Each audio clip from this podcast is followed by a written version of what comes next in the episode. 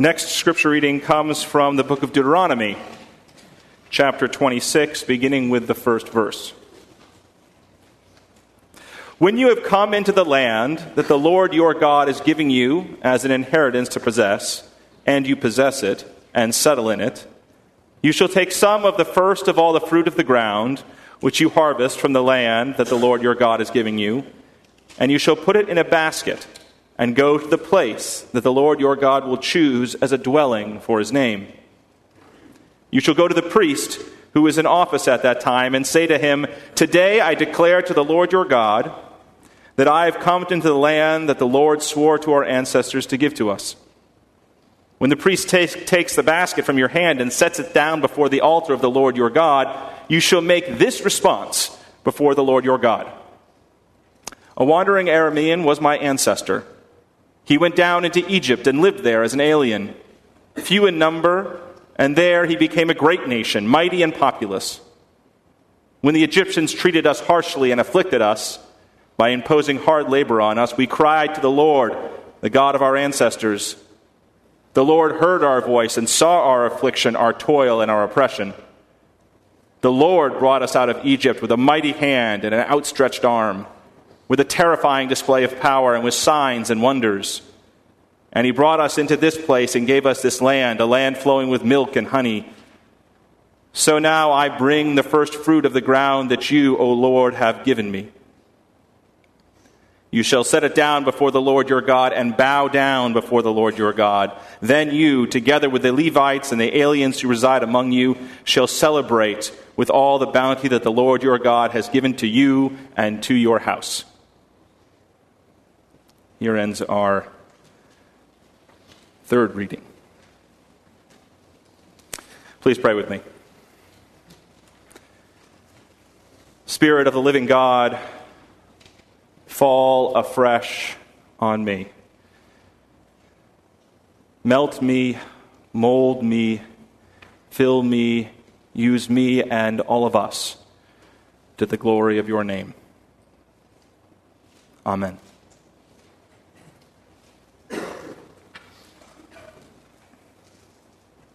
Well, if you haven't noticed from the design on the front cover of your order of service, today marks the first Sunday in the season of Lent. So Lent began last Wednesday on Ash Wednesday and carries on until the great feast of Easter. Now, this is an opportunity for us to do something with this Lenten time. Lent traditionally was a time of fasting, prayer, and penitence for those who would be baptized on the Easter Vigil. And over time, it's come to be a, a, designated time set aside, a designated season that is set aside for all of us to take on some new spiritual practice or try and deepen our faith in some significant way. And so, the, ser- the series of sermons over the course of Lent, I've entitled The Journey of Lent, and they're all intended to take us a little bit deeper in our relationship with God, to take us on an intentional journey where we can figure out where God is calling us next in our faith lives. And it begins with our text from Deuteronomy and our sermon this morning. Now, one of the great joys about having a personal library is that you get to discover books on yourself. I'm one of these people who somewhat obsessively buys books. So if someone gives me a book recommendation or I see something in a magazine or a newspaper, I'm likely to put it on my Amazon wish list or just plain go ahead and buy it. You know, they've got that on the Amazon app, they've got that buy now thing. It's so easy. You just slide, next thing you know, the book's at your doorstep. And so books tend to accumulate in piles around my house. And the nice thing about that is, every once in a while, I'll wander through these books and soak in the sort of atmosphere of all that learning of years past that I have not yet read and might never read. And I see one book that catches my eye, and I pick it up and begin to look at it. And this past week, the book that caught my eye was a book by Jonathan Merritt entitled Learning to Speak God from Scratch. Merritt is someone who is a writer, lives in New York City, but he grew up in the Bible Belt, and his dad uh, was the president, apparently, of the Southern Baptist Convention at one point. So he was like deep into the Southern Baptist world. He moved up to New York, and he tells the story that one of his first weeks in New York, he's on the subway platform, on Sunday morning, heading off to church. And uh, since he wasn't from New York, he didn't get the memo that you weren't supposed to talk to other people. Um, and so he uh, turned to the person on the, the woman standing next to him on the platform and started to strike up a conversation. And she asked him, "Oh, where are you going?" He's like, "Oh, I'm, I'm going to a worship service."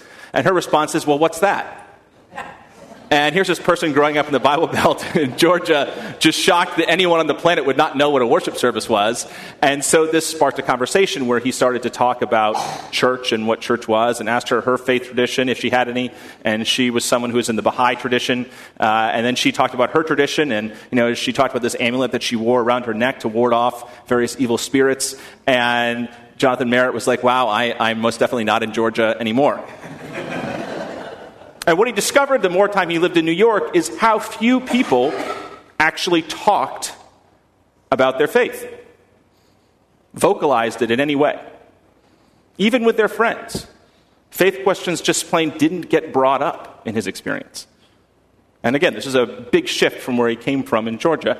And this, this, this, led him to a lot of deep thinking. One of the things that it led him to was when he was trying to explain certain concepts like sin, grace, salvation, he realized that since he had grown up with these concepts every day, he himself hadn't thought deeply enough about them, particularly to explain them to someone who wasn't aware of what they were. But he also realized, he's like, this, this dearth of religious language, this dearth of religious vocabulary, this inability of people to articulate their faith um, has certain problems. For one, a lot of people have, most people, I would say all people on some level, have a deep need spiritually to connect to God. There's a spiritual dimension to life. And having a vocabulary to be able to articulate that is important. And it struck Merritt. He's like, all these younger people in New York City who might classify themselves as being spiritual but not religious did not have the language in which to talk about it. And that was a deficit. Another thing was, is picking up from linguistic philosophers, language can also shape your experience of things. If you have a language for God and salvation, if you have a language about sin, it actually changes your perception of the world around you because you have the words to name what you see. It can actually alter your experience. So Merritt looks at this and says, This is a major problem. We, we have a word deficit. There needs to be, as he said in, his, in the title of his book, we need to learn how to speak God from scratch. And that got me thinking.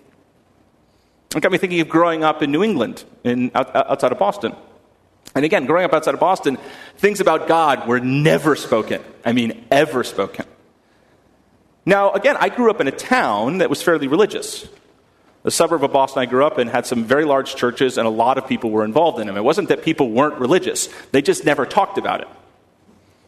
In Boston, the culture was growing up anyway that religion is very much a personal thing, and therefore it's meant for you to keep within yourself and you don't share about it or talk about it with others. So people just never spoke about it. Of course, as time has gone on, uh, and particularly as religious conservatives have become more politically active in this country and had a larger and larger influence on public policy in this country, uh, there has been an increasing distaste among many for conservative Christianity and particularly for the type of Christianity that talks about God and Jesus and are you saved and you know have you met Jesus before? All these things become negative trigger words for a lot of people. And they want to avoid them. You know Merritt Jonathan Merritt this author testifies to that in New York City where he would bring up something Christian and all of a sudden people would just unload on him all this negative all these negative things that then he'd have to whoa whoa whoa whoa I'm not like that. How about you? Are you someone who talks about God a lot or Jesus? To your friends, your family, your colleagues? Are you comfortable using the vocabulary of the faith? In what ways does it come up? If you're not comfortable using the vocabulary of the faith, why are you not comfortable with it? Our reading for this morning, you know, comes from the book of Deuteronomy, towards the end of Deuteronomy. So Deuteronomy is shaped rhetorically as this great address from Moses to the people of Israel before they cross over into the promised land. And so this is one of the last instructions that Moses has given to the people of Israel, saying, when you go into the promised land, uh, and you have this land, the first fruits of this land present to God, and also, when you dedicate those first fruits to God, there's this whole wonderful thing about then, part of it is giving a testimony of how God worked in your life. The Israelites are called on to say that. It's like, yes, you know, my ancestor was Jacob. He wandered, or from the house and lineage of Jacob. And my ancestors uh, of the house of Jacob, led by Joseph, ended up in Egypt and tell this whole story of how God worked and brought the Israelites to the promised land. It is this personal testimony of God working in the life of this Israelite who presents the first fruits to God. Could you do that? Could you name where God is working in your life? Would you do that? So, this past week, uh, in addition to reading this Merritt book, I uh, dusted off one of my favorite theological books. So, I'm going to get a little nerdy because I love this book. It's a book by H. Richard Niebuhr, a UCC theologian who is the younger brother of Reinhold Niebuhr uh, who was the long-time, you know, very famous public theologian on the cover of Time magazine. Well, Reinhold had a younger brother, uh, who I would say is the much smarter younger brother, uh, who was a professor at Yale Divinity School and wrote a series of just incredibly, uh, you know, intellectually incisive texts. Uh, one of which has long been a favorite of mine that I hadn't read in a while is called The Meaning of Revelation. And the reason why I picked it up is because it touches exactly on the question that I'm raising right now. Niebuhr opens, the, opens his book by examining why is it that people don't talk about Revelation, don't talk about God? What gets in the way? Niebuhr takes a different approach from what Jonathan Merritt might say. What Niebuhr says is if you go back to the 18th century, to the Enlightenment, there was this debate between Enlightenment philosophers, people like David Hume, who were not religious at all, and religious apologists. And what grew out of this debate was this separation between the natural world and the supernatural world. Okay? In response to the scientific revolution, it's like, okay, well, you've got the supernatural world where God exists and the natural world that more or less functions on its own. This, of course, gave rise to deism, that sense of a watchmaker God, a God who sets up the world and lets it go on its own. So you had this, this two tier system that arose out of the 18th century. And so by the 19th century, Christians, Christian theologians, people like Friedrich Schleiermacher, uh, in Germany, ended up basically ceding ground to the Enlightenment philosophers and ended up locating the religious experience within the internal experience of uh, your internal experience of God. So you might talk about God as being an experience of the numinous or sublime. You might talk about finding God in nature or, you know, those particular moments where God is present. You try, there was this attempt to universalize the experience of God. Schleiermacher talked about it as the absolute dependence on God. Now, the thing about that that Niebuhr points out is that that actually strips talk of God from any religious vocabulary over time. The priority is making sure that it translates into the Enlightenment rationalist framework of its day there becomes no more of a need to talk about uh, God in an old sense. Instead, it's like, oh, yes, I had a great experience of a sunset. And Niebuhr thinks that this, this of course, doesn't, he, he, he says that this is, this is a major deficit for us as Christians. And he proposes uh, a way to deal with it, which I find intriguing. Niebuhr talks about how uh, and again, he's writing this book in the 1930s. It's, imagine, it's amazing how far ahead of his time he is. Niebuhr talks about how every single person who writes anything or says anything does it from a particular social location with a particular history. You can't, take, you can't take anything out of its own history. You look at the creeds of the church. The creeds of the church have a very particular history in the fourth century, for instance. And it's hard to understand them unless you understand the perspective of the fourth century at its time. Everything has a history. Karl Marx, writing in the 19th century, has a history to it. So there's no objective world that you can get to. Everything has a history. And then Niebuhr makes a distinction between external history and internal history. He's like, there's history that's just a series of events that happen. All right, external history. Then there's internal history, which is your perception of the events that happen how you perceive it, how you experience it. Internal history is where values come in. So, for instance, he said, let's say someone has eye, let's say someone has problems with his or her eyes and has eye surgery. An external history might give the descriptions of the process through which the eye was healed by a doctor. An internal history might have given a description of before I couldn't see and now I could, and what difference that made and how that changed that person's life. One is an internal history that's focused on values. The other is an external history talking about details. Uh, Niebuhr brings up the example of the Gettysburg Address. Lincoln talked, Lincoln opens the Gettysburg Address four score and seven years ago. Our forefathers uh, brought upon. oh, I know, this is where it's, it's like uh, uh, always in front of people, you always mess up. Uh, four score and seven years ago, our forefathers. Uh, brought, brought forth a new nation, conceived in liberty, and dedicated the proposition that all men are created equal. Okay? And so this is where Niebuhr's like, here is a great example of internal history. Lincoln is talking to people who are Americans and defining what it means to be an American by giving value statements. Saying back in 1776, something special got started. They were our forefathers, not some random people. And our forefathers conceived this land as a land of liberty and equality. And that's something we have to live up to because it's our history, is the way Lincoln is framing it. An external history might say, well, this is what happened in 1776, and here were the people involved, and here's what they did. You see the distinction? All of us have internal histories, those narratives that shape the way that we see the world and give us values. Niebuhr talks about that's that, that's what faith is all about. Faith is where our values are. What we have faith in is what, what, what, we put our value in. And each of those values, each of those objects of faith, has a particular narrative, an internal history to it that gives it coherence and meaning for you in your life. As an American, there is a narrative of what it means to be an American that has certain values. One of the things you could argue is that some of the difficulties in our society today are two different, or several different competing internal narratives about what it means to be an American. It's about history and the way history is told, not in terms of the external events, but in terms of the way it's lived and experienced by people and individuals. Okay? I come from Boston. You know, you could look at the internal history of the New England Patriots, where, you know, for certain people in Boston, the Patriots represent something. They're struggling against all the outside world that seems to hate them. You know, their cheating is not really cheating because it's, it's the Patriots that are doing it, and we're standing up for Boston. Whereas the external history might be a little different, and the internal history of someone else looking at that might be different.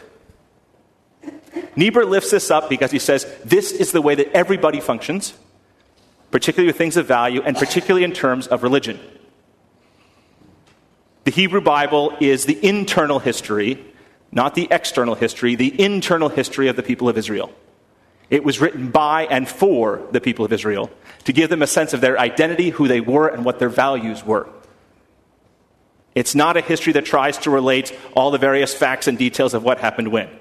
It is told from a very particular point of view that has a value statement, and that value is focused on God as having a special covenant with the people of Israel. That's what that text is. It is an internal history of the people of God. Similarly, in the New Testament, you see the early church giving their internal testimony and confessing that testimony about Jesus.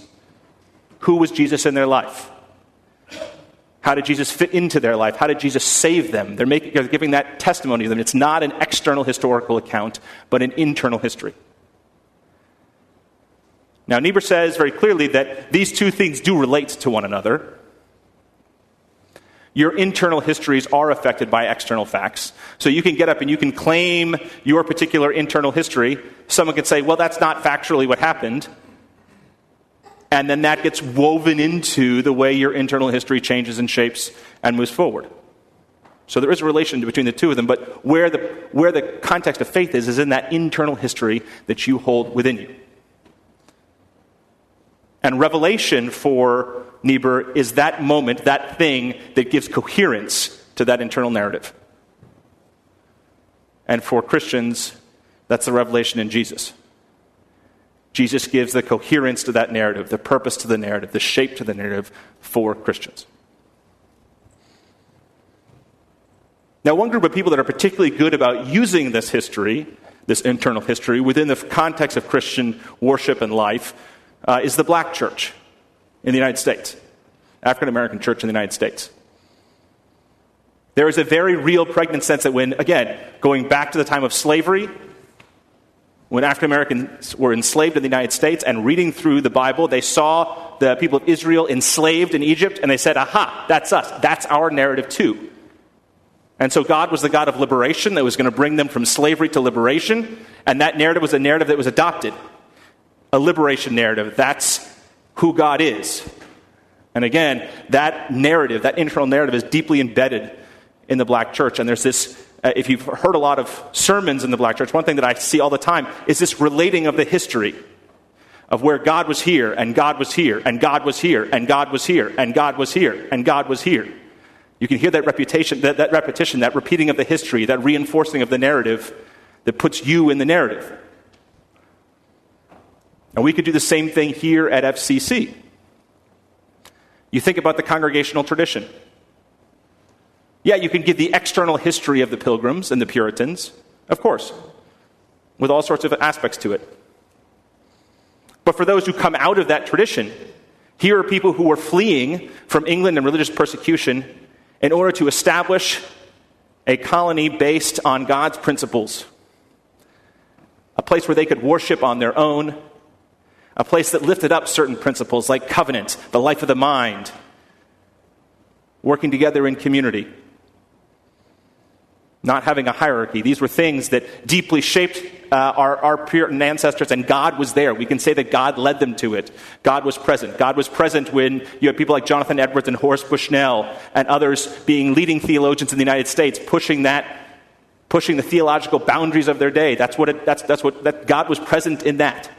God was present when William Lloyd Garrison helped to lead the abolition movement, and other congregations were involved in that or when they went into the urban slums during the social gospel movement to improve the United States in the wake of industrialization and some of the negative things that came out of it. God was present there. God was present along that journey. Can we name it? Can we, can we be comfortable with that narrative? Can we live in that narrative? The narrative of FCC is somewhat very similar. In the mid 1950s, you had people here who did not find a place to worship in the city of Houston.